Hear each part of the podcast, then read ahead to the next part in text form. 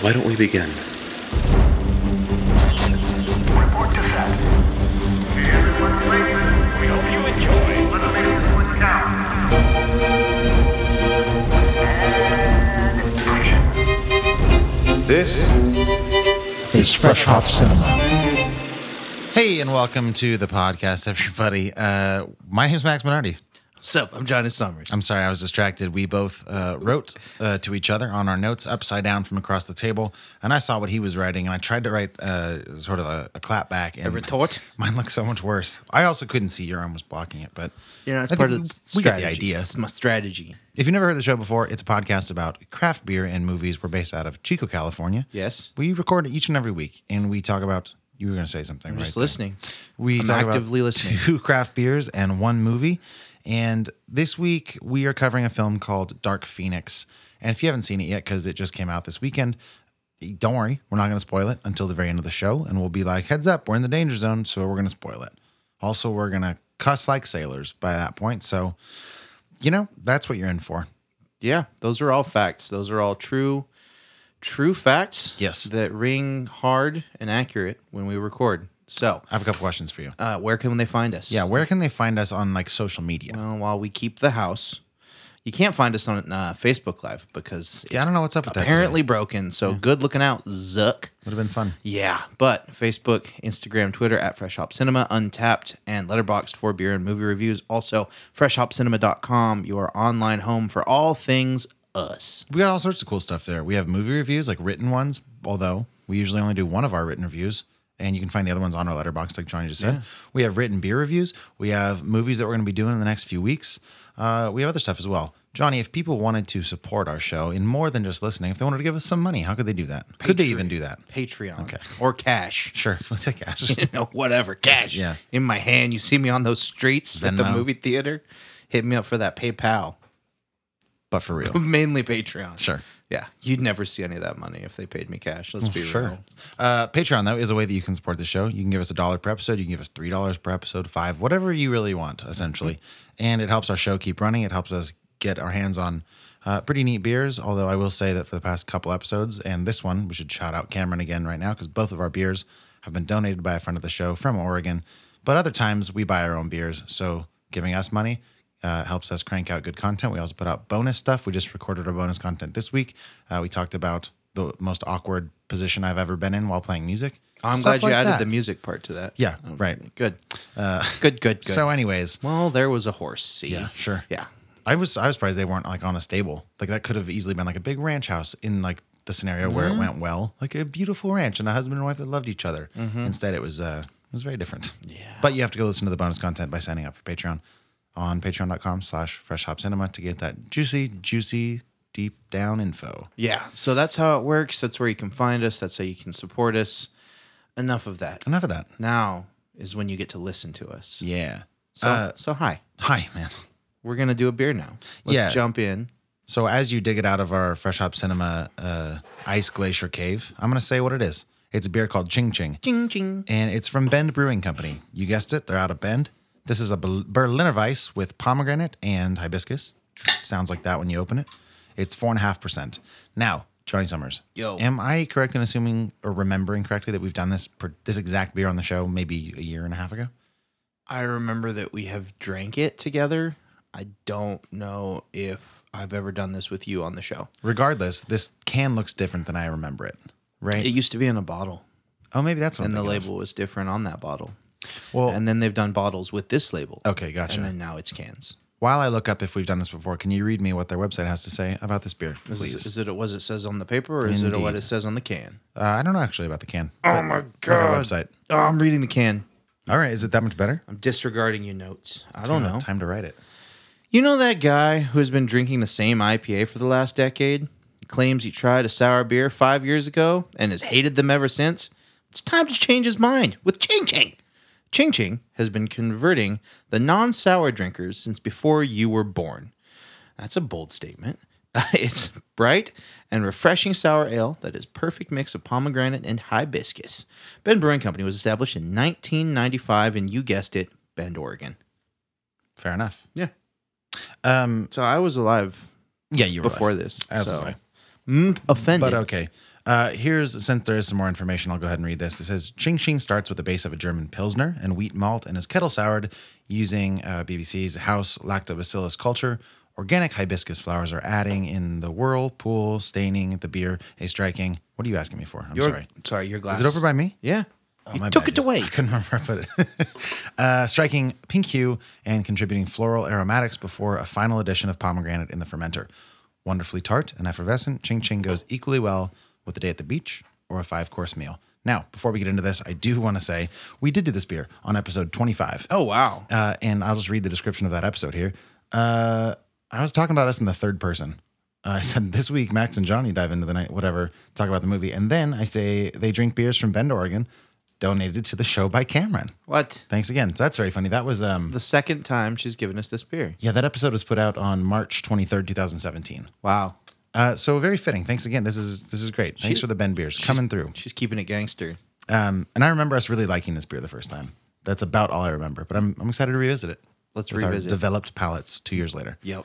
Super hyper advanced. I'm in my final form. Yeah.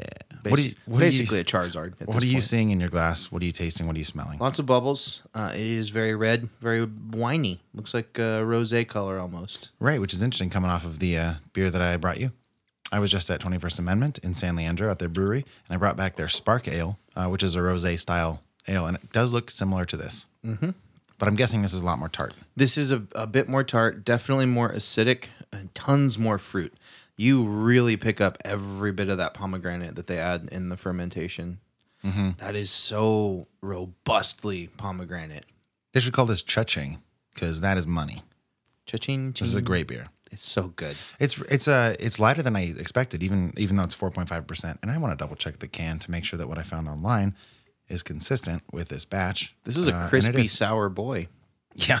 Yeah, it is. This is really good. Um, it's as good as I remember it. The fact that I remembered this beer doing it from two and a half years ago, not quite two and a half, but I think says a lot about it. Yeah, that's back when you were licking vacuums. So I mean, Yeah, it's baby. All really, day. it's just miles and miles ahead. This is tasty. No, it's good, man. This is a really great beer when it's 100 degrees outside, like today. Mm-hmm. Uh, it's just like the hottest Monday in history of Mondays. It's ridiculous. Certainly this year. Yeah. So this is a great beer. I would love this if I was working outside or if it was any hotter in this room than it is right now. Yeah, right. Getting it's not close. that hot in here now. No, it's getting close though. Really? No. I feel good. No, I'm all right. Yeah. Give it enough time. Giving it like a half an hour. Yeah. Mm. If we don't turn on the AC on the break. we'll know when it's time for break when we Yeah. will just see like beads of sweat. Just save the yeah, just a little glistens. That's Done. fine. No, this it's super well balanced. It's not overly tart because I, as I have professed many times before, I don't get down with super acidic sours Now you're a heartburn boy. Mm-hmm. Yeah. Well, that makes sense. Everybody is to some extent. to some extent. When you're a chunky boy like me, Yeah. heartburn hits you hard and fast and true in the chest. Sure. So you have to watch out and maybe stick with some lagers and some IPAs. But this is one that I think uh, the can is really accurate. This would convert people. This would get Oh, people yeah. to like this style. This is Definitely. a good. This is a little more tart than I would imagine for a beer that's designed to convert people, though. Like it's, it's Oh, Oh, still you're saying got it's a some lit- oh, too tang to tart? it. I don't know, man. I think this is a, this is one of the more approachable sour beers ever. It is, but it's like it's tangy. Well, yeah, but it's got to have some of it, right? Like, but it's almost like a Kool Aid tang. It's Mm. like a like a fruit punch, fruit juiciness to it. That's not like the sour beers where you're getting like a heavy like lactobacillus or Mm-hmm. Yeah. you know like a real heavy like wild fermented they're, barrel like, aged. getting the like the enamel off your teeth, kind of. Yeah. I don't, I don't ever like that really. Like, it's, always rare. so intense. and they they just oh they curdle my stomach acid. Yeah. just like oh no. Yeah. You know the uh, you were drinking when we recorded our bonus content. You were drinking that seltzer water. The, the I'm gonna have to plug the brand. I guess they don't deserve it, but Mm-hmm. um, talking about how it was like really light and uh, like almost less flavor, and um, maybe that was the point. But like super, super, um, super drinkable, right? Mm-hmm. Um, because they're less heavy. At least that's that was my feeling. It was less heavy because there wasn't quite as much flavor. Yeah. I feel like that about this a little bit. Like um, it drinks almost like a really carbonated light juice. Yeah. and it's super refreshing. Yep. Absolutely. I dig it, man. I, I like it a lot.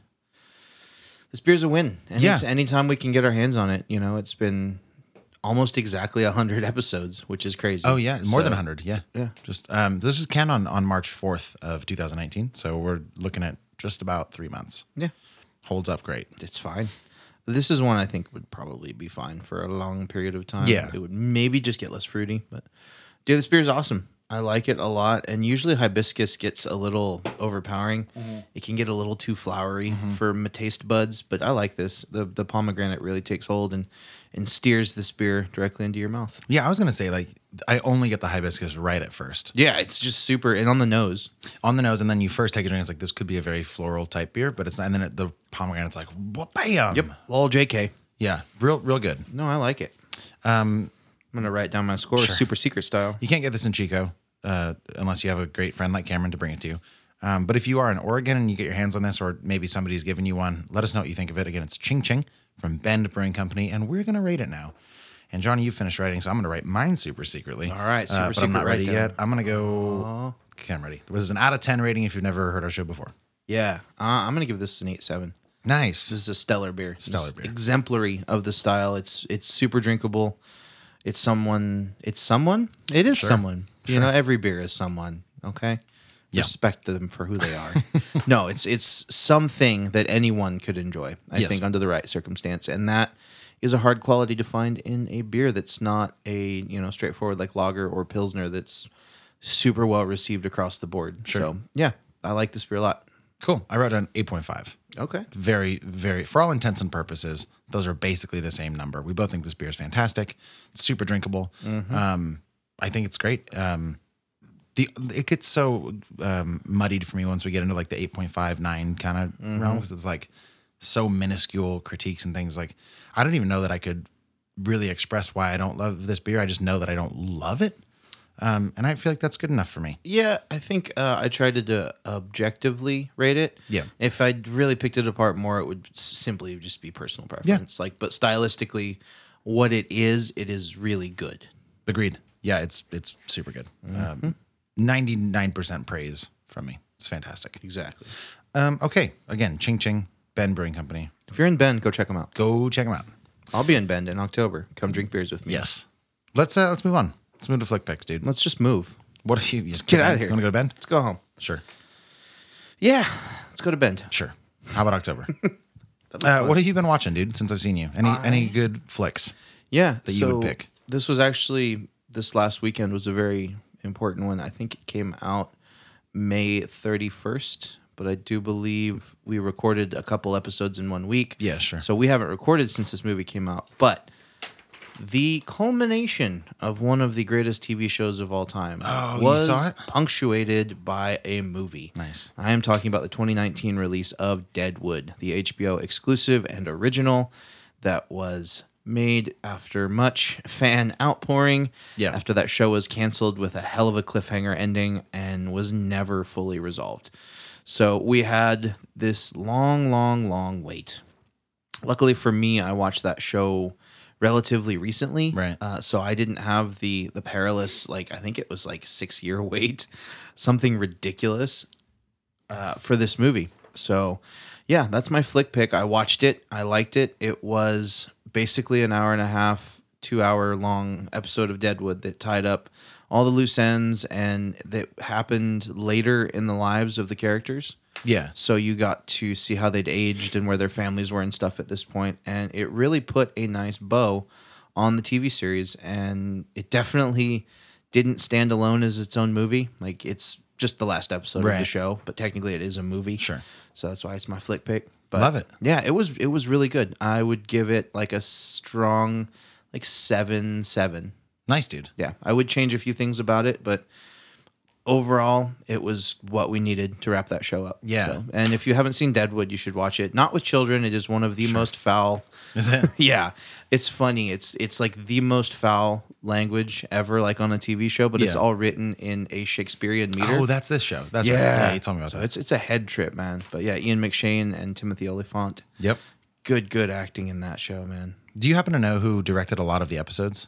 I do not. Yeah, the movie was directed by Daniel Minahan, um, and I'm wondering if there's any crossover because, uh, I mean, like, d- does it play pretty similarly to the way the show did? Yes. Like, you, you like if somebody had just played this at the end of the series, you'd be like, this is just a long episode. No. Okay. It definitely felt different in some aspects. They used a bit. You could tell they had higher budget for like the some CGI, Sure. little bit of graphics, and also just kind of a different look. Like everyone looked the same But older, ish. a little older. Yeah, but older. So, I mean, with a bit of suspended disbelief, it worked. Yeah. So I'm always curious about about series that end because then you have obviously cliffhangers. You have things that aren't resolved. Um, did they effectively tie up everything? yes, Nice. yeah, because in the la- in the season when it got canceled, they'd whittled it down to you know about three or four main issues driving Mm-hmm. the plot, uh, and they all they all tied themselves up pretty nicely. I'm wondering, like, so Deadwood, if you don't know, is a is a town in South Dakota. Um, it's got a lot of history, a lot of like Wild West type stuff went down, and this is kind of the setting for this this show and this movie, obviously. Um, like in terms of conflict for here, like just in case, he's- like I don't know, but other people I'm sure don't either. Like, what is sort of the driving force this movie was about? Like, there was a major money like investor businessman type person that was wanting to come in Bad and guy. Sounds like a bad guy just immediately. throwing money around like rolls into town buys a hotel got it. Lives Which is there. also a And- brothel, probably. no not this one restaurant oh, okay. yeah but you know and then immediately lives there and like uh, starts basically throwing his weight around town uh, and tries to creep on people's like mining claims and Right. uh, it's kind of just one thing after the other and he's a very dirty businessman and uh, timothy oliphant's character is kind of the the white knight of morality and then Okay, he's yeah. like the like the pure lawful good Right.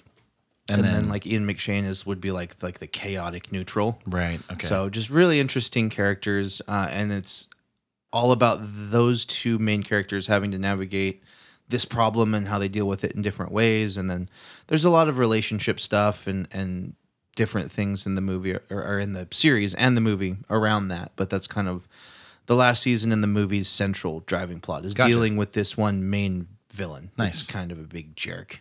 Yeah, is there like uh, in my brain there's like a ton of action sequences, like a lot of like gunslinging and like horseback riding, and but maybe I'm just like generalizing my thoughts on. Yeah, you're just Western. thinking Okay. it's a western. Yeah. yeah, it's way more of a drama. Okay. Yeah. Interesting.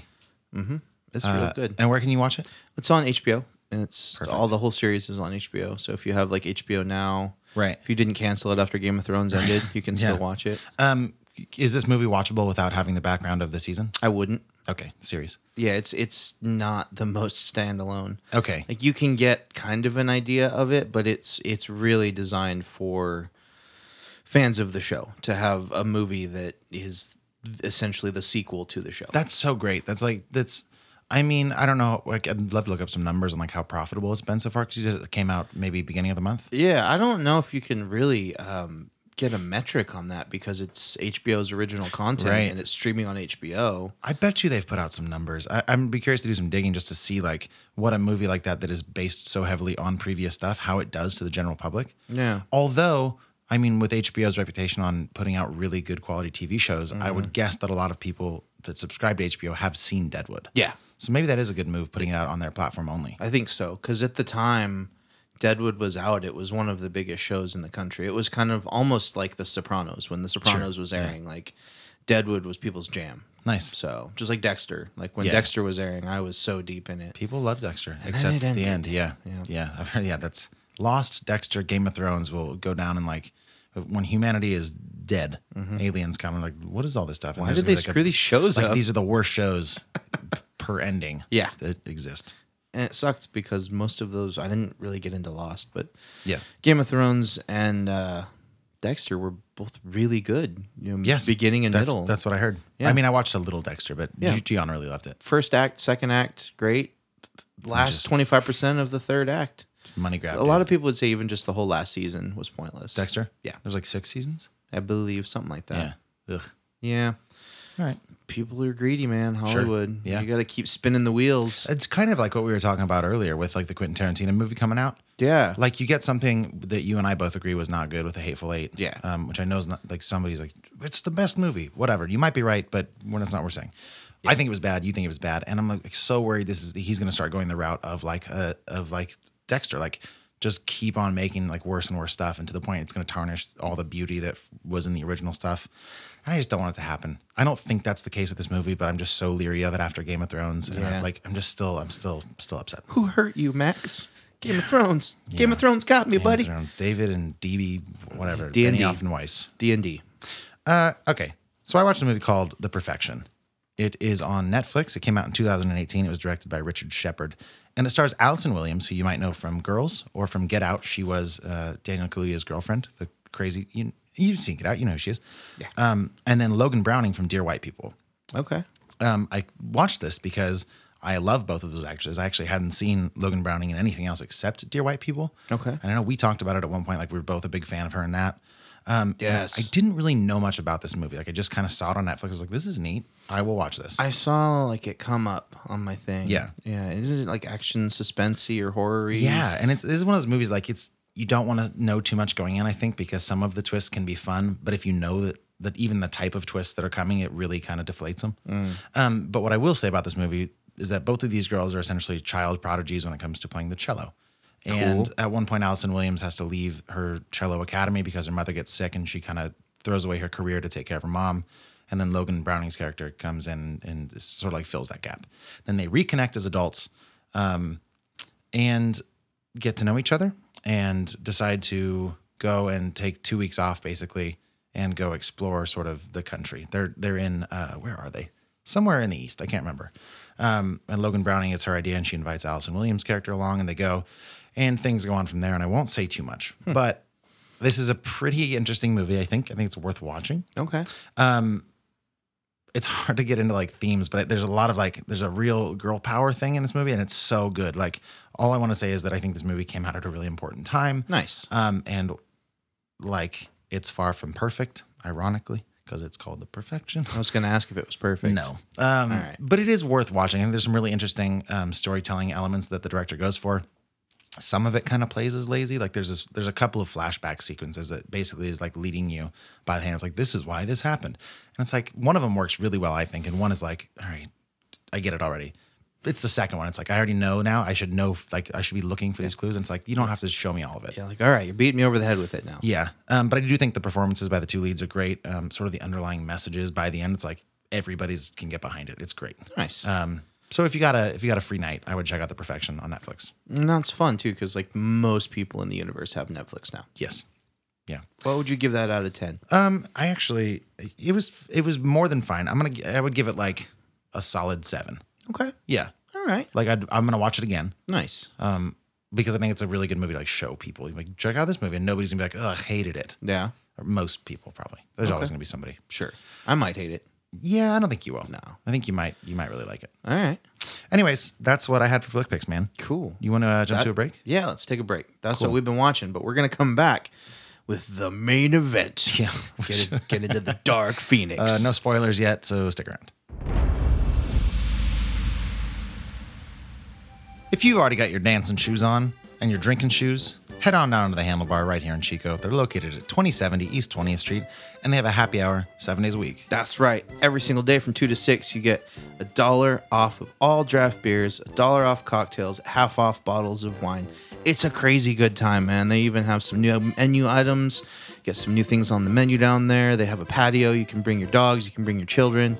It's a wild and crazy good time. You should check them out. Yeah, again, that's the Handlebar right here in Chico, south end of town at 2070 East 20th Street. Go support a local business. You'll feel great. Try the Spatzel.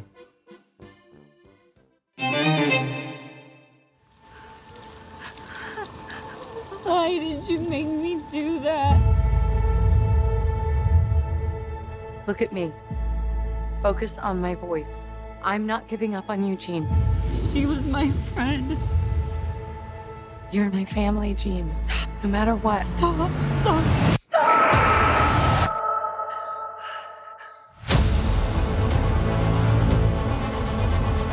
Look. You're special, Jean. And if you stop fighting that force inside you, if you embrace it, you will possess the very power of a god. Okay, written and directed by Simon Kinberg is the movie Dark Phoenix. It's the what do you think fourth, fifth, uh, fifth, one? 37th. No, because it's like this. This is like the reboot, right? This is the X Men 2.0. Oh, yeah, now that they're younger. and right. So this is, sexier. so the first one was um, First Class. Uh, there was maybe another one, Days of Future Past. Uh, oh, and then um, you know the one, the first one she was in, Wasn't Apocalypse? Apocalypse, and then this one. So there's four. Okay. Um, and this one basically, I'm not even going to really read what this synopsis was online. Basically, Jean Grey uh, who is very famous in the X Men. She's like the original X Men. She's she's telekinetic. She's got all these powers. She's very very strong. She comes into contact with what they think is a solar flare in space on a rescue mission as the X Men are trying to forge sort of a, a peace with humankind. So they're now like helping out humans. That's the thing. And um, stuff goes wrong. She gets hit with that solar flare, comes down to Earth. She survives. But uh oh, not everything is as we thought it was. Ruh-roh. She's got some powers, and they're very hard to control. There's also some aliens because it turns out not a cosmic flare. That was like a crazy power or something, and the aliens want it. Uh, I didn't love this movie, so I'm maybe not giving it its due diligence in terms of description, but I think that basically sums it up. Do you think there's anything we need to add? That's about it. Yeah, that's kind of the general idea. The aliens are trying to get the power. Uh, it uh, kind of unlocks some stuff in her brain that was tucked away Mm-hmm. Sure, that's important. and makes her mad. Yep. Uh, Sophie Turner plays Jean Grey. James McAvoy plays Dr. Charles Xavier. Michael Fassbender shows up as Magneto uh, or Eric uh, something. Can't think of his last name. Uh, Jennifer Lawrence plays Raven or Mystique. Then Jessica Chastain plays uh, an alien. Vuk. Vuk. Vuk. Something. What the vook? Yeah. Uh, it also has Nicholas Holt, Ty Sheridan, Alexander Ship, Evan Peters, and Cody Smith McPhee, which is maybe my favorite name that I've heard in a while. Cody Smith. Cody Smith McPhee. I like that. So let's just briefly say this too. It runs almost two hours long, with an hour 53 or 54 minutes, depending on who you ask. Felt like three. It did. It's rated PG 13. It was came out originally June 7th. And as of June 9th, domestically, it's made $32.8 million. Uh, So smashing some smashing some box office numbers. No, but, Hmm. it's not. I mean, it's not nothing for it's for a couple days, but it's also uh, famously now like the worst X Men, re- like the worst reviewed X Men movie. It's also like the worst box office opening weekend. Is it really? Oh yeah. Oh, maybe I was. Maybe I'm. I don't know what I'm thinking of then. I don't know what Thought you're 32 thinking of. was was kind of high. no. Yeah. Okay. Yeah. All right. Never It's mind. doing bad. Okay. It's doing bad. Yeah, I googled it and it was like X Men movie tanks at the box office. that And right? I was like, oh god, jeez. Yeah, I like, was I just read an article wrong. I think like a headline. Pets 2 and Dark Phoenix top weekend box office, though both underperform. Okay. Yeah. Yeah. I just read the first sentence. yeah. yeah Okay. You gotta read the whole headline. um. All right, dude. Wha- Man. uh, what do you think Man. of this film? You know what? It is. Uh, it was an attempt. There was an attempt at the glory of X Men. Uh, my number one problem overall with this movie was the pacing.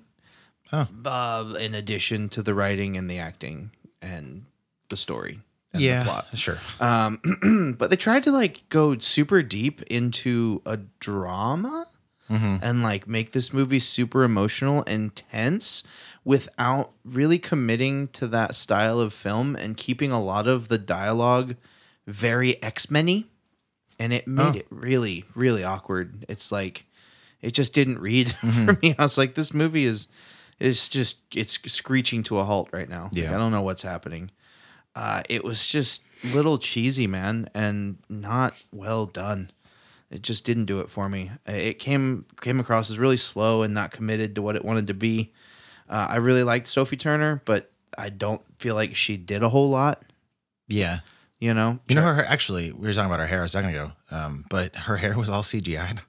She Oh, wore wow. a, she wore a bald cap. that's crazy like because you know it has like that flowy sort of thing Yeah. going. Uh, even when that wasn't doing the flow thing, she was still just not her. hair. yeah. So I mean, there there was like a moral struggle, struggle, uh, and there was uh, a lot, and I mean a lot of staring at the camera. There was Yes. a ton of that. Uh, so with the exception of brief moments from Sophie Turner, uh, this movie fell really flat for me. That is unless you've always wanted a mutant whose secret weapon is his hair. Fair enough. In that, case, was yeah. this movie is for you. Sure. Everyone else, this movie is not for you. So Yeah. yeah, there was just lots of problems, and it didn't keep me engaged. And I think the action scenes were too far and few between, and all the coolest stuff was in the previews. So I really wasn't surprised by anything action wise, really, or plot wise either. Like this movie was not surprising at all. Yeah, I think um, my favorite superhero franchises since I was a kid have been X Men. I think um, the cartoons were awesome, and I, I love so many of those those heroes. Um, like I grew up on Wolverine and, and like kind of the core X Men, like Storm and Professor X and Jean Grey and Cyclops, like those guys, Beast. Um, and the first kind of iteration of these movies with um, Patrick Stewart and Ian McKellen and um, Hugh Jackman uh, and others, I thought like a lot of people didn't like them. I thought they were pretty good. Yeah, they were Um, pretty Like cool. it was cheesy, but in a comic sense. And at, at their best, I remember um, X Men being about like like the political climate, like so much of it looking back was about like race relations or women's rights or whatever it might be, like really important social things. And a lot of the movies reflected that early on. And I think if you're okay with them not doing that anymore and just kind of being like popcorn entertainment, this movie might be okay. Um, but it also comes back to like so like they kind of play with this relationship between Magneto and Professor X, even in this newer franchise, like they're like friends, but they also butt heads a lot which is a great dynamic. I think in the early movies that worked really well because like Magneto was a bad guy for a while, and then he came around because he's a human and like had dimension. He's a real person. And then starting with like Apocalypse, you have like this bit larger than life god who just wants to destroy stuff. And then here, like she basically gets her agency taken away by just being like, I'm a destructive force, and like aliens want to use her. And aliens are such an easy cop out for like bad guys, only bad, and they are only bad in this. You got zero backstory about the aliens. No, they're just like they're. uh I can't even. I don't know. If, I thought they were Groot at Yeah, first. right? I was just like, is that a bunch of little Groot monsters? Um, but which which is fine, I guess. It's not for me. Um, but the other thing is like what you're saying about pacing and like tone is that this movie doesn't really care. It needs like it it has the the plot driving the characters rather than the other way around. Like you have the whole first half of the movie basically is like you're setting Charles Xavier up to be like a bad guy, kind of like he's done all this really kind of shady stuff because he thinks it's for the good of the people, but everybody's like, dude, not cool. And then it's like, oh, wait, there's aliens that are bad. Let's forgive Charles. We'll just blame the aliens. And that like kind of takes the precedence. Uh, what I wrote down here is if you're willing to throw aside the tradition of political significance, characters with more than one dimen- dimension, and true to character behaviors, this film can reasonably still exist on the merit of some of its action sequences. Like they're over CGI'd, they're not particularly visually compelling, but like I love seeing superheroes fight with their superpowers Mm-hmm. and like put them on a high speed train and duke it out. Like I'm that's cool to me. Yeah. And that's it. Though. That It's- was the it's o- cool. That's fun. Fine. I think those were the only moments that I enjoyed this movie. Yeah. I, I think a lot of the weakness does come from the dialogue was terrible. It was so much exposition. Like at, at one point, um, It was cringy, dude. it was bad. Hank uh, Beast says to Charles again, like we're like nine or ten movies deep at this point if you count both fran- franchises, and like they're trying to find Jean, and Hank like walks in and he goes, Charles, you can find, you can track her with your mind. It's like, yeah, dude. Like, thanks, Who are man. you telling that to? Another point, Charles wheels himself into Cerebro and he like puts on the helmet and he looks and he's like, I built Cerebro to enhance my powers. It's like, we fucking know, dude. Like, we've been beaten over the head with this information. How annoying was it too in that scene? Little tiny pet peeve, Yeah. but like Professor Xavier's like, turn it up a little bit more. Yeah, like- and the knobs It's it's just like six literally, inches yes, from you his turn it up, hand. you asshole. dude, you can reach it. uh, I don't really understand. Like Cerebro's gotten a little bit cleaner since the first movie. Like you used to have cables everywhere and like Yeah. things falling apart. Now Well, it's now like it's Bluetooth, bro. two buttons or something. Yeah. Um. Yeah. Maybe it's Bluetooth. I mean, the first movie came out like way back when. You had to have wired headphones. That's true. Um, Nobody could even. Yeah. No, he's got earbuds. The other thing is that in the trailer, there's a scene where a helicopter blade flies at Magneto and like lodges itself in a building. Wasn't in the movie. uh, that was in the movie. Was that it? part was. But he and he like he like he like barely dodges it. He like kind of. I just couldn't help thinking like, dude, like you control metal. Just you don't even have to use your hands. Just like don't let it hit you, and that's like your whole thing. Yeah. He like dodges death. yeah, that's the only thing that Like, you're what? good at. Mm. Yeah, it's yeah, yeah. I don't I know. think I missed that scene because that was when I was getting up to change seats. Oh sure, yeah, So I wanted to do it at, at a time when there was like action happening, Mm-hmm. so people wouldn't look at me. yeah. Um, but okay. Do you have any other general thoughts that you want to talk about here? There were some things that I really liked, mainly uh, the scale at which the mutants in this film used their powers. It was pretty cool to see them Yeah. flex up a little bit. Okay. Um, mainly, I'm talking. Let's see, Storm a little bit. I always thought Storm's been kind of underpowered when she has literally like the forces of nature at her Yep. disposal. Yep. you could do way more with that. Uh, and I they went a little bit, but like I like that they went a little further than some of the movies we've seen in the past. I would still like to see them get pushed to a bit more grand scale, I think all they gave Storm really is like lightning. lightning Like and wind. oh, that's true. Oh, and ice. And she makes ice. ice cubes at one point. Yeah, for the bar, the party. That's kind of cool. Yeah. Those are fun. Little accents like that I think are cool. if I was Storm, this room would be like Yeah. 64 degrees. Can you just can you become that? God, I wish. Um, I actually want to push back a little bit because I think sure seeing them flex their powers are cool. Uh, like there's a scene where Magneto like pulls up a train car, mm-hmm. but I That feel was like, so unnecessary. yeah, it was use a car, dude. You're just trying to block the door. Yeah, Like, what, what? What? There but- was like buses on the street. Right. So I think like that's a great example of them trying to impress us with their powers because they don't have anything else to lean on. It's like Yeah. we could have had a great confrontation scene there. Uh, and instead it's just like more special effects, like more powers and like I don't know. That was that scene was pretty lame to me. So Yeah, it's like they're trying to do like a magic off. Like who's got the cooler pretty much. spells? But like the little things, like you're saying, like, like Storm's ice cubes is a great example of like I love seeing the mutant world. And Mm-hmm. so anytime we're at the school, I'm like, them's cool. Except there was no, there was like all- I don't recall seeing any of the students using their powers. No. in the past, like there'd be a scene of like a little kid sitting in front of the TV and like changing the channels with his mind. Like Yeah. that's way cool. Or just, Give like, me more of that. shape-shifting or yeah, something, whatever. yeah. Walking through walls, it doesn't matter. Like that's very cool. yeah, And here there's like no, yeah. It kind of reminds me of the same feeling I get when I watch any of the Harry Potter movies, like even the Oh, really? the Fantastic Beasts movies. oh I feel that way. About I those. just I love that universe so oh much. I see what you're saying. Uh, it just gives me that instant nostalgia and like I just want to roll around in it for a while. Mm-hmm. Right. I love that. And I do get that from this and I think I was stoked to see a bit more flexing.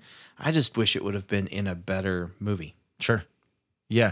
Um, I guess the idea is that um, this is sort of the end of this franchise. Hmm. Like I, I was reading some stuff about that, and if you think about kind of the ending of the movie, you could you could posit that based on how everybody sort of character sort of ends and stuff. Mm-hmm.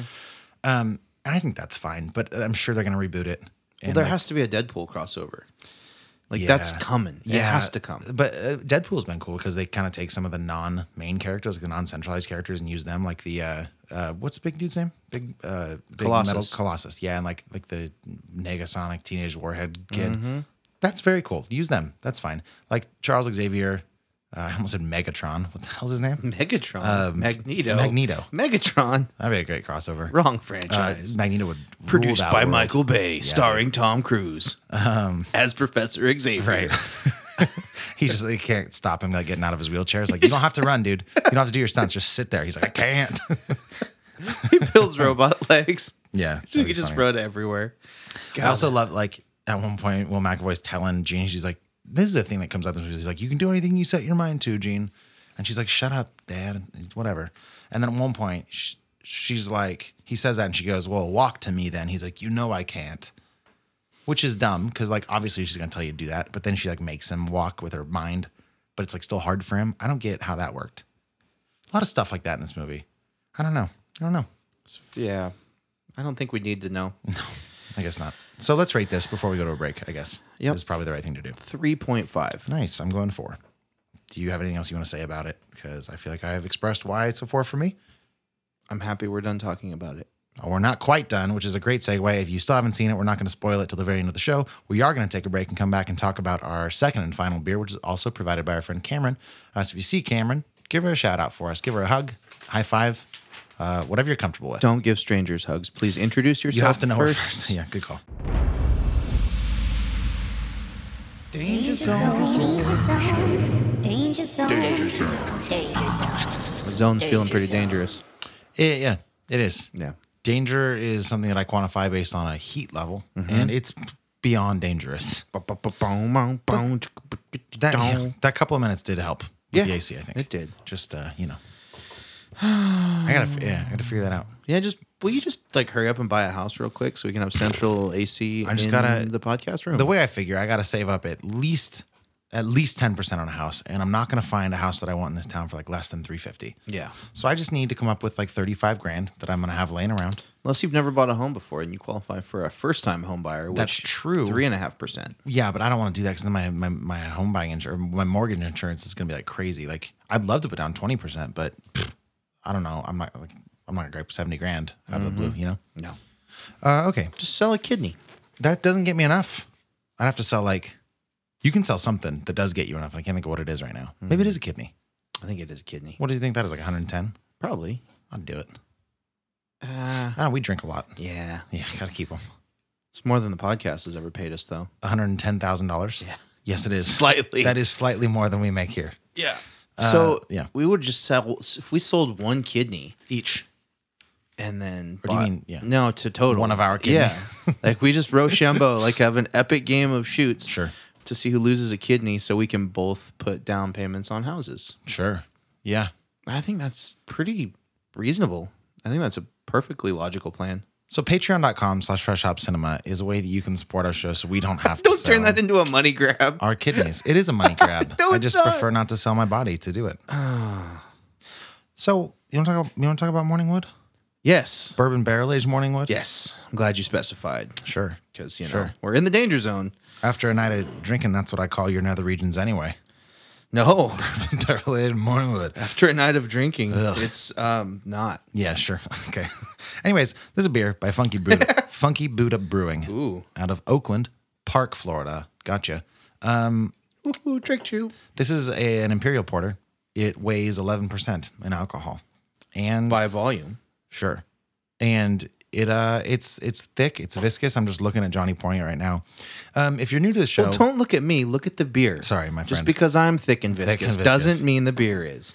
we've talked in the past about porters always being thinner than stouts, which makes sense um for a lot of reasons. But we've we've tried to think about what would it be like to have like a barrel aged porter, particularly one that's high in alcohol, and would it be thick like a barrel aged stout? Would it have sort of that the fullness in body? Would it be kind of less carbonated than than your typical porter? Um, And I'm curious to find out. But first of all, we should talk about what this is before you tell me your thoughts. And I think I'm just going to read what I wrote down in the notes. I think you should do that. What's better than beer for breakfast? How about a little morning wood? This imperial version of maple bacon coffee porter is aged in bourbon barrels for months, lending smoothness to the smoky, salty, rich combo of maple syrup, fresh roasted coffee, and bacon like flavor. And I gotta say, it's the bacon like that made me feel okay drinking this. Because I wasn't sure, like, was it was a whole pig gonna come out of this thing when I poured it? As you know, Donnie, I don't eat pork. Neither do I. Oh, good point. I don't need it for moral reasons. Though. Like if you found out this was brewed with bacon, you'd be like, I'll, I'll drink it. Yeah. And I would be a little bit more torn. And I don't know where I was going to land. So I'm glad I didn't have to cross that road today. Exactly. Unless I'm wrong. I don't think you're wrong. yeah. I hope nobody tells me that it is.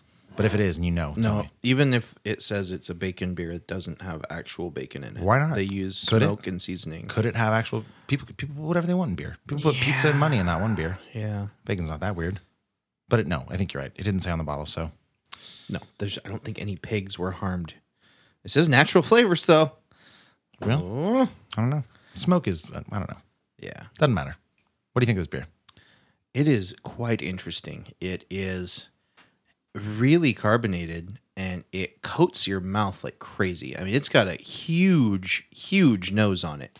Like this beer is tremendous. Wow. It is There's a lot. It's a lot. Everything about this beer is gigantic. I mean, you open the bottle and the room starts to smell. Yeah, it did. I was afraid this was going to be overwhelmingly maple syrup, but I was very relieved to try it and find a ton of coffee. You Yep. get a lot of the roastiness, uh, but then it, it kind of balances out and settles into this like waffle batter syrup type thing that like it really does taste like breakfast. Dude, yeah, it tastes like like chocolate chip pancakes. to Kinda, me, yeah. With uh, obviously syrup on them, but like the roastiness that you're saying, we talked about roastiness, whether it's um, particularly and only specifically applied to coffee. And I said no, I don't taste coffee. I taste roastiness. Mm-hmm. And I think what I should have said and what I'm getting from this is like more of like a chocolatey roastiness, if, Okay. if like a like a baked chocolate. Yeah, that's from chocolate malts. Sure. Yeah. Um, and also, when you roast chocolate malts, it tastes like that. Yeah. It's amazing. Like, This I is- almost yeah. guarantee that there's, uh, like, I think it's chocolate malts. There's like a style of Yeah. malt that's makes it taste like chocolate. It's yeah. crazy. Yeah, I get more of that than I do coffee in this. Definitely. Um, but this is um, this is something, man. There's this is not a not a subtle beer necessarily. Main question we always have with porters is is it thick enough for, like, you know, because it's a porter, it's not supposed to be thick. How- Uh, but it's also 11%. So exactly. Sure. How does this rank in the mind of Max Minardi with your expectations going into it? I think it's it's actually exceeding them a little bit. It's it's not as thick as a barrel aged stout, nor did I need it to be. It is definitely thicker than a regular porter. I would say it's thicker than a thicker than your average stout for sure. Um, Mm-hmm. and it's it's yeah, I think just mouth. There's a bit of heat that I wasn't expecting for Yeah. eleven. Like it, it ends um, with a bunch of alcohol, but also we've had this out. I think this is safe to say this is uh, room temp at this point. Yeah. And Uh, her room's pretty tempy. Yeah, But I like So- it. This is exactly the temperature I'd want to drink this beer. Yeah. It's, a little more It's- bubbly. That was my last thought. It's a little bit more bubbly than I expected. Um, Shake it up. but still, yeah, still, it a still swirl. good. Drop a paper towel in there. Huh? I said drop, a- just drop a paper towel in there. Right. I don't know. What do you, what do you think? I like it. It's surprising. It is surprising in the robustness and the identifiable nature of the adjuncts. Yes. I can pick out each and every one of them in my mouth. And that is something that a lot of these pastry stouts and stuff, I think, have a hard time doing. they just get muddled into an overarching just smear of sweetness on your tongue. Yes. Uh, and this beer is really, really nice that you can pick out everything that you're tasting, and the different layers to it are apparent and they don't blend together too much for you to not get that. So I think that's that's really unique to this this beer in that style. Like the best pastry stouts and stuff like Yes. that, you can taste the graham crackers and like all the crap that they're supposed to have in it. And also, this beer only has a couple adjuncts. Yeah.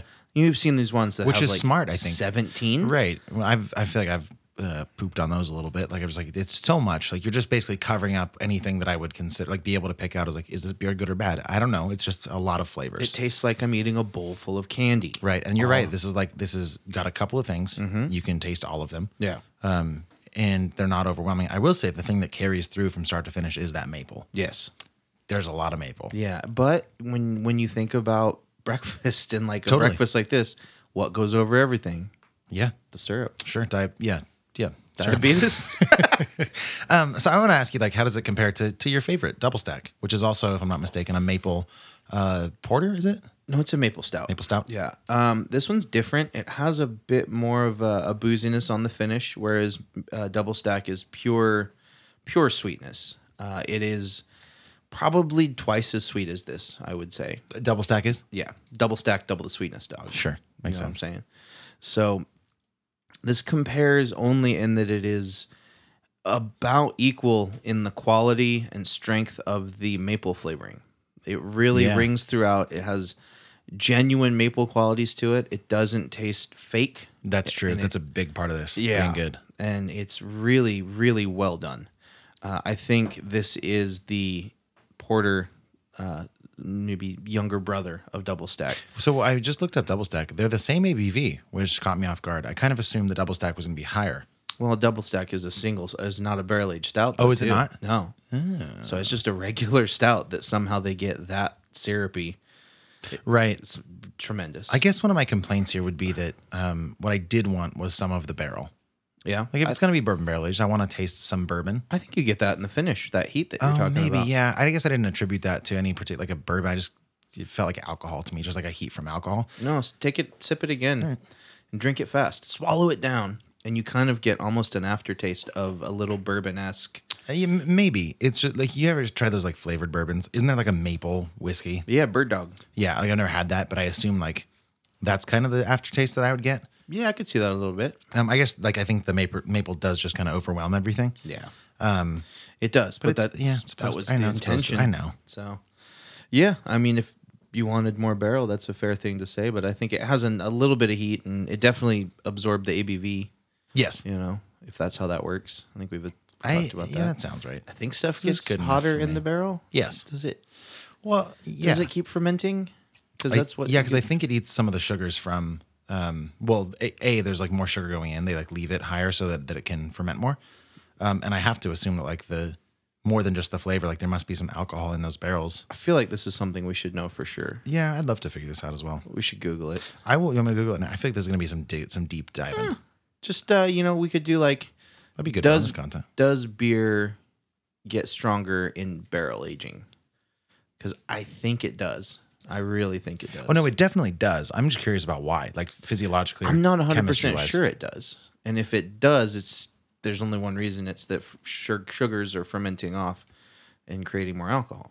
Um, okay, so I pulled up a um, Beer Advocate. Might actually adjust my microphone here, but yeah, I pulled up a beer advocate article. What does it say that it is called, Johnny? How much does barrel aging affect final ABV of beer?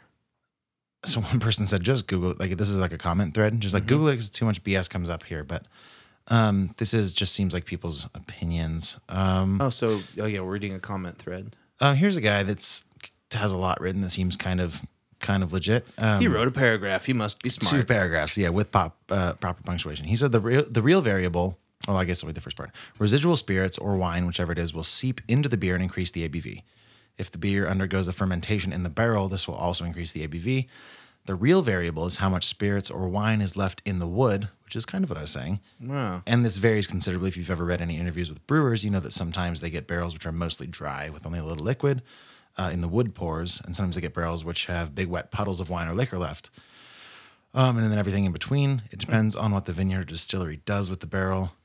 That's interesting. Well, this yeah, this guy seems to think that it, it does. It depends on literally what's in the barrel, which which totally makes sense. yeah, I'll have to reach out. I'm uh, friends with some brewers that make some pretty good barrel aged stouts that you might have heard of. Yeah, that, I think. Yeah, I think I know who you're talking about. I think that would be really, really nice to know, particularly with those really, really good ones that we're thinking of. I'd Mm-hmm. Yeah. love to know if that the, how much the barrel affects that and like Looking at you, Brian McGivory. calling them out. Just Love it. calling you out, bro. Sure. He keeps telling me he's going to be on the show next time he's in town. So, and yet I saw him a few weeks ago and didn't get on the show. so- Well, that's his loss. Mm-hmm. Boom. so back to this beer. Sure, that sounds good. For me, I like it. It has a weird, like almost tartness on the end, but I think it's just me tasting something weird. yeah, I don't get any bitterness on the end. You say bitterness or tartness? You said tartness, right? No, it's not. I was I was tripping. Yeah. Okay. Yeah, I don't because th- th- this is uh, so far from from bitter or tart to me. This is like so rich and robust. Yeah. Uh, almost. Almost. Oh, you know what? Save some of this because I have some. I got this. Uh, turn my microphone back here. I got this really awesome Hagen Hagen Dazs ice cream. It's um, it's bur- it's like bourbon barrel aged ice cream. I'd never heard of it, and I was like, this looks good. Uh, and we should maybe have a scoop after. Can you have a little? Can you have like a bite Mm, I'd rather not. and like pour some of this beer over it? I'd rather not. I'll smell it. Okay, that works. It smells damn close to this, except more bourbony and less mapley. That'd be good to mix together. Yeah. How much does we got left? I'm making myself a milkshake. Yeah, This is a good beer, man. I'm, I'm into this. I'm really impressed with it because it is massively drinkable. Something Yeah. with this many adjuncts and it's this seemingly Yep, sweet. yep, it's real drinkable. It's so nice to have a beer like this that is not just about the um uh accoutrement is not what I'm trying to say. Not about like the what is the word for what I'm doing with my hands? accessories. Yeah, but like flashier, like wow. The bedazzlings. Yeah, like it's not all. It's not just about like the cool label and like the, flash. craziness that went in. Yeah, the flash, sure. Like it, it holds up once you get over the the sort of the cuteness of like, oh look at all. It's a it's a breakfast beer. It's because it's not a fucking gimmick. Yeah, gimmicky. There It's, you it's go. a The well gimmicks, that's it's the a word. well crafted beer that happens to have adjuncts and flavors. Yes, that yeah. It's not an adjunct beer that's drinkable. Well, I don't know. I might actually say that it is. Like it is an adjunct beer. Well, but I'm saying it's it's a well crafted beer first. yes. And then so like they knew they had this beer, and then they're like, we're gonna add these adjuncts, and we're still gonna make it about the beer and the adjuncts, but it's not gonna flip completely and No, just it's- only be about the maple. This is really nice. Though it is very mapley. Yes. It's got to be clear that like it's a crazy, crazy mapley beer. Mm-hmm. But there's there's dimensions to it, and it's not so sickeningly sweet that you only get maple. yeah. Yeah, This beer's a nine point three. yeah. This is one of the best porters I've ever had. Uh, it reminds me of a beer called uh, Vikings Lament from Fieldwork. It's, uh, I believe, it's a maple porter. It's either a maple porter or a vanilla porter. From Fieldwork. yeah, and What it, is- it yeah. clocks in really high too. It's like eleven or twelve percent porter. What's the one from New Glory? Uh, or maybe I'm thinking of their Vin, uh, Ace Ventura stout or whatever. Yeah, I, I thought they, don't they do like some pastry type stuff. Oh yeah, they do a bunch, but they're all stouts. yeah, okay.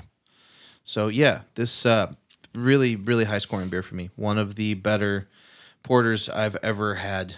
It's tremendous and it's massively drinkable, and I like it a lot. I'm gonna give it a nine.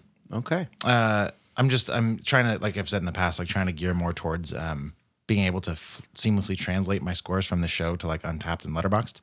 Um, so nine is like a four and a half out of five, damn near perfect. Um, just not quite. Like I said, I want like more of a, like a specific bourbon taste, not just a heat. Um, I want bourbon. you should put bourbon in it. Yeah, I'll do that. I'll put that over the ice cream too. I don't care. That'd be fun. Sure. I'm just gonna get wild. Yeah, go fix my garage after Yes, that. Um, super good beer. one of the better ranked beers that we've ever done on the show. I think Uh, Um, we don't get into the nines often, my friend. no, but we've we've both done tens. Yeah, but it's been like once or twice. It's, yeah, it's been rare. So I'm saying this is a rarely two nines. Yeah, That's That's what this is one of the the the reasons I love our website developing is like we're gonna be able to go back and like search for these. Um, or Mm-hmm. This at least is one a- of our ratings. this is a beer you should travel for. Like, Yes. if you're anywhere near this in Florida or somewhere that gets it, you should. I would drive for this. Like, Yes. anything you know. I was watching that pizza review Instagram I like. And Yeah, this- what was that? It's uh, the president of Barstool Sports does pizza reviews, and I kind of it's like uh, food porn for me because I can't eat pizza, so I Ah. just watch him travel the country and eat pizza, and it kind of like fulfills my heart a little. Yeah, I get that. So yeah, his thing is like anything over an eight is you should travel for. Anything under an eight, you should like not leave your neighborhood for. Wow, those are very extreme differences. Not your neighborhood or like like your town. Well, he lives in New York, so Oh, like so okay, you that's a leave good your point. city Yeah, for. yeah, you know what I mean? sure. So I, I kind of like that idea that like you travel for this. This is one of those ones like double Yeah, stack. Like definitely. I would try and get it in the mail. Go get it. Yes. Yeah. Highly recommend trying this. Again, that's bourbon barrel aged morning wood from Funky Buddha Brewing out of Oakland Park, Florida. Get it while you can, if you can, while you can, and if you can. Where you can. Uh, we're moving right along. Let's move along rightly. Where are we going? We're going to the hot and the bothereds, and neither of us are bothered. I can tell you already. Sure, So let's be hot. let's be hot, man. What's your hot? Well, so I, I think I told you off the air, I had an eight show streak. Uh, I thought you were going to say eight shots. No. eight shots before we started. My God. Uh, no, I played. I played eight days in a row of a show a night. Yeah. Some some days it's been like like two shows in one day. This was not. This was one a day for eight days. Um, and the first four, were my four in Reno that I do a lot, and then I ended up joining uh, a couple friends here in town, Kyle and my friend Josh, um, for a show, and then I played at Twenty First Amendment in the Bay Area, which I said earlier, uh, and then I played at the Exchange in Orville. You said that on bonus. Did I? So yeah. Oh yeah, I did. Okay. Yep. Uh, sure. Uh, so I played in Twenty First Amendment. I see a bead of sweat. It's happening. I see a bead of sweat. Uh, Um, anyways, there was this like planned power outage in Oroville Saturday. Semi planned. It was a red flag fire risk. Yeah, so like PG&E is E clearly learned a lesson. They're like when stuff when the weather goes bad, we're instead of like just letting it happen, we're going to shut off the power in danger zones. Yeah. 2 points for danger zone. Um, Danger zone. Though, in this case, that power outage happened around nine o'clock on a Saturday night in downtown where there are businesses open. Yeah. The business I was at, I happened to be playing music at. Yep. and they cut the power. And there I was with Rob on drums, looking like an idiot. Not Rob, both of us looking dumb. Um, and then the bar decided to stay open, basically, serve drinks at cash only. And at one point, immediately after it happened, I called the owner over. I was like, "Hey, how strong is your bar?" He was like, "S- "Strong enough." I was like, "Can it hold me? And can it hold Rob?" And he said yes. And we jumped up on the bar at the exchange um, for a bunch of drunk people and played some songs. Nice. It was very nice. I've only done that one other time. Uh, and it wasn't because of a power outage. It was because there were drunk middle aged women asking me to do it. And you were stripping. I was not stripping. No, sadly. Not sadly. You ain't got a lot not to my, kick it. Mm. Not my strength. It's not your weakness. Well, that's true. I've seen your other Instagram. Yeah, that's, yeah. Uh, anyways, I'm going to try to shout it out. but We don't need to do that. Um, No. so that was fun. It was it was a really cool experience. Like it was such a long day, such a long week of shows. It was like the Twenty First Amendment show was weird but fun. Yeah. Then this one was weird and fun, but I've been so tired, like I said. And that feels good. It was a fun, memorable uh, week of shows, particularly cool. the last two. I imagine um, your profession at times can get a little ho hum. Yeah, Like Oh, sure. if you're just doing eight shows and they were all just exactly the same. Yeah. You know, so Yeah. it, it's got to be nice to have some interesting stuff happen and, you know, nothing bad, thank goodness. Yeah, I know, like a right. lot of times when interesting hap- things happen, it's like you're stuck on the side of the road in Oh, the yeah, that hap- snow. that happens a lot. I had a flat tire. nice. Yeah. So I guess that bothered me. You a little. probably also had a jack and a spare tire. Yes. Yeah. Unlike that time I got a flat. Yes. And I changed it in under five minutes. I timed Nice, myself. dude. That's great. Just like kid's dad from Christmas Story. Oh yeah. Yeah, I was proud of myself. Under five minutes. Well, what's got you hot then, dude? um, you know what? Actually, I think you should leave. Oh, I started watching that. It's so good. I'm so you, you talk. I don't need Okay. to steal the spotlight here. So I think you should leave is a sketch comedy show on Netflix. It's a Netflix original, uh, written and starring actor Tim Robinson, and it is amazing. They basically uh, made a whole sketch show about making things as cringy as possible. Just they're playing It's- that. yeah. you know that game. How awkward can we make this? They they made a TV show out of it, and it is hilarious. We How, how much have you watched? Oh, all of it twice. We binged watched it and started it over. It's so funny.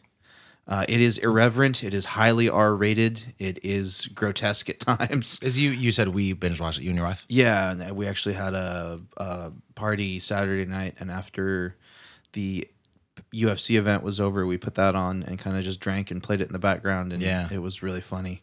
Uh, there was uh, one episode in in speci- specificity that reminded me of Brian McAllister because we used to get drunk and write songs on the spot around a campfire. I didn't see that one. Uh, and there's this one about uh, an old like Johnny Cash style country western band, and the bass player starts improvising about the night the skeletons came to life. He's singing? Yes. Oh, interesting. And it, it was hilarious. And it was 100% like a moment that could have been out of my life. But Yeah, that's great. I love that show. It is definitely for a specific taste. Right.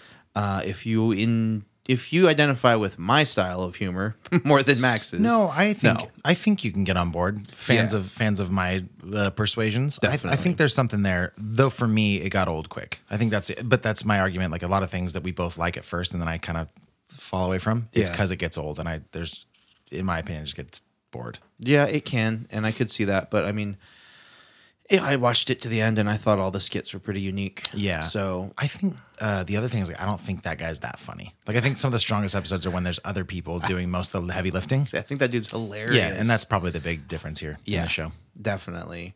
He he kind of reminds me of someone like an Andy Samberg. Yes, Like i if either you like him or you don't. Definitely. Like if you like him, you can watch all of Brooklyn Nine Nine forever. Yep. And it never gets old because Andy Samberg gonna do Andy Samberg shit. Mm-hmm. So that's my hot. I've really been digging on that show. I think you should leave. It's on Netflix. Go check it out. Let us know what you think. Yes. Uh, okay. You want to talk some spoilers for Dark Phoenix, dude? No. We don't have to. I to be perfectly honest, I no. I'm trying to think if there's anything I Do wanted you? to say. Well, um, I would never lie to my audience. sure. Our Um, audience. I don't know that there's too much I need to say. Like, um, I was gonna say earlier, I was like, yeah, this is like the end of the franchise, um, which is kind of made clear because like uh, Jennifer Lawrence character uh, is dead at this point. She gets impaled, Mm-hmm. which kind of caught me off guard, um, a little. Yeah. Um, and then like people retire. Like that stupid last scene with them playing chess. Mm. Like they just wanted to retire at like 41 years old or however old they are. Yeah. Michael Fassbender seems way older than He is. yeah, but they tried him. It's like you guys are the same age. No, you're not. No, Shut you're up. not. Yeah. Also, why is Magneto doesn't? Why doesn't he look older? He like lived through the Holocaust, right? That was in the other one. No, he's this one too. I- Yeah. It doesn't make sense. Shouldn't he be like uh, you know uh, Older than Ian McKellen. like 80 years old? Yeah. Did they ever remedy? How does that? Uh, No, because they all got younger. Cyclops got younger. Everyone got younger. right. They just recast him and like yeah, they called but- it like the X Men: The First Class. Yeah, but they didn't change his backstory. So he like he still lived through the Holocaust. So like how does that I guess I Because mean because this movie wasn't set in the '60s; it was modern day. yeah, but even when it was in this well, they yeah, like there was the in the days of future past, they went back and they were the same age Yeah. because wh- what I don't know. I don't think they care. There must like I feel like I would have read something on the internet about how lazy this is. Like this is so obvious and because I was Maybe thinking I'm that missing too, something. and I'm like, well, because you know how there's so many different uh, character storylines within one comic book Yeah, sure, universe. yeah. I think they're just going down a different thing. Maybe that you- yeah. might explain it. I can't say that with any certainty, but that would kind of make the sum of these parts have a little bit more sense. I mean, I get also like, like maybe this is a tangent where he doesn't age, and like that's a thing in in in superhero. It's like some people don't age. maybe. But yeah, they laid that foundation with Patrick Stewart and Ian McKellen Uh-huh. that they were old men and they were young and went through the Holocaust and No, I'm saying there was a. I might be wrong, but I'm pretty sure there was a scene with with Eric Eric Fassbender uh, with Eric- Magneto, what- Magneto. Mag fucking Nito. I- maybe I am thinking of the other one. I think you were Holocaust. man. I don't Yeah, know. maybe I am. I think- don't know. I That's think weird. you were. That's the only time I remember them referencing the Holocaust. Okay, gotcha. Yeah, because it would make sense if they just started a completely different story arc. Yeah, totally. because they're all young again. Right. Yeah, maybe that, let's say that's it. That's fine, One of my favorite X Men was in this movie, and that's Nightcrawler. dude. Even Nightcrawler in this this series is so lame. Yeah, I know. It sucks because Kurt he's like s- Wagner. he's super badass. Yeah, th- though he did have some sweet fight scenes on that train scene, like seeing him teleport and like stab people with his Yeah. sharp tails. That's dope. I love that stuff. Yep, it's great. It was And they don't have to feel bad because they're just dumb aliens. exactly. They weren't even people. Yeah, it makes you. That's that's the cop out for like superhero movies, like or like the Chitari, Chitari in like Avengers. Mm-hmm. So many of them died, It's okay. They're not people. right? But it, like that big one that like rolls in. th- This does that make sense? Mm-hmm. Yeah, Whatever. like That the thing- big rolling Like if that were a centipede-looking blue thing. whale, I'd be like, no, the whale. But it's Yeah. Mm-hmm. like whatever. It's like chompy chomp alien dude. Kill it. Yep. It's a beast. Yeah. So Is there anything else you liked about this movie? well, n- I mean, Yeah. not really. Well, then why give it the time of day? It ends exactly how you thought it would end. Yeah. Yeah. I guess I was surprised they didn't set it up for an, another sequel. Yeah. Like I thought, I think it was nice that maybe, granted, But they did. did. not cut this off before it got bad. It's been bad for a couple movies. They should have ended it after Days of Future Past, called it good, Yeah. and they did not. So, But in a way, they did kind of leave it open ended because the phoenix going across. that the was sky- so stupid. Yeah. What is like that whole narrative or like over overdub like she's basically just like I'm I'm not dead. I've transcended into like like a fucking Obi Wan Kenobi kind of thing. Yeah. Or yeah, right. Well, in the comic books, like once she became the phoenix, she didn't die. So I haven't read any of those. Yeah. And I assume a lot of people that have seen this movie also haven't seen read those. Yeah. She could just do way cooler shit. Like, Ugh, I don't know, dude. Keep it keep it down to earth. Keep it with like politics and social issues and personal dynamics. Don't I don't need like shouldn't have to be flying through space. Yeah. Though I would love to see a movie of her fighting Captain Marvel. I think that would be dope. I think it's just like the hair effects that it was like, oh, it looks just like Captain Marvel. Like- Right. Like, these are the same. Same with Thor's thunder. Like Storm and Thor's thunder, lightning. Were like I feel like that's the exact same like uh, VFX department did this. it's all Marvel, too. So. The other thing that bothered me is that when you get zapped with lightning in life, you don't you're not even close to okay. Yeah. You're like it's fire. It's like high voltage electricity. electricity that ignites your skin. Yeah. And here it's like superhero movies just have like these energy blasts. doesn't matter what the energy is. It could be like Well, it's like with Iron Cyclops Man and his or- or laser. Uh, that or, or like the laser would burn it through just, like, you. pushes you. I don't I don't get so that. there's these scenes where like he's melting holes in a train, Blasting them. It just like explodes. It's so hot. There's like boom, Yeah. and, and then burns it. Yeah. but then you shoot one of these aliens all in the chest. Yeah. And it doesn't penetrate. no, it, it, just, kind of pushes sends them. it flying. Yeah. The physics are weird. Like, what'd you do? Just set your eyes to stun, Right. Scotty? dude the, the the other thing is like the alien's favorite move of like torturing humans is to like make a twist like a like a nipple what do you call these things Like The- a, a purple nurple. purple nurple and then like But like twist to the their chest. torso, but, but, like it also twists their shirt i don't get that like why would you that twist looked the like shirt? lazy. that was such a bad it was like what it looked like lazy special effects. They just put a swirl, yeah like on like the whole like front. something we learned to do in like seventh grade on photoshop like the glaucian blur just like, Yeah, Yeah, and then also he doesn't hurt right away. There's a scene where she's like the alien Vuk, Vuk, Vuk, whatever the fuck her name is. that fucking fuck with no eyebrows. She had really white eyebrows. It was very I don't know. strange. Also, a weird choice Jessica Chastain was for that. Um, anyways, she like finds um, Jean Grey's dad, and she's like, "Oh, this is unfortunate." He's like, "Why?" And she's like, "Cause it's so much harder to understand your species when you're screaming." Twists his chest a good couple seconds, and then he goes. "Ah!" It's like, yeah, what do you mean, dude? Like that's that's. I don't even know what's happening. What would happen if you twisted your? Like all the ribs and shit guess. got twisted up. I don't know. You would die or pass out. Yeah, How- that's such a stupid torture technique. it was just delayed. I'm going to destroy your screaming. internal organs so I can ask you questions. Stupid alien. Oh, so stupid. This movie was a real failure. Yeah, Sophie Turner's accent was a nightmare. I, I was hoping for more. I was too. I was hoping this could be. I love Sophie Turner. I want her to do all the amazing things. Sure. She's great. She's okay. I don't have a lot of evidence to suggest that she's great. She's I know. I just liked her as, as, good in as Game of Sansa Thrones. Stark. Sure, I did too. She's like Sansa Stark is great. Sophie Turner might not be a good might, actress. might not be great. Yeah. Shit. We'll find out. You know, Jennifer Lawrence has only been acting for like 10 years. She's been on the scene for like 10 years. Yeah, I believe that. I think she's like the youngest uh, female actress. Actress. I don't know if that's redundant. The youngest actress to be nominated for an Oscar. She's got chops, And man. she has- I in think uh, she has an Winter's Oscar. Winter's Bone.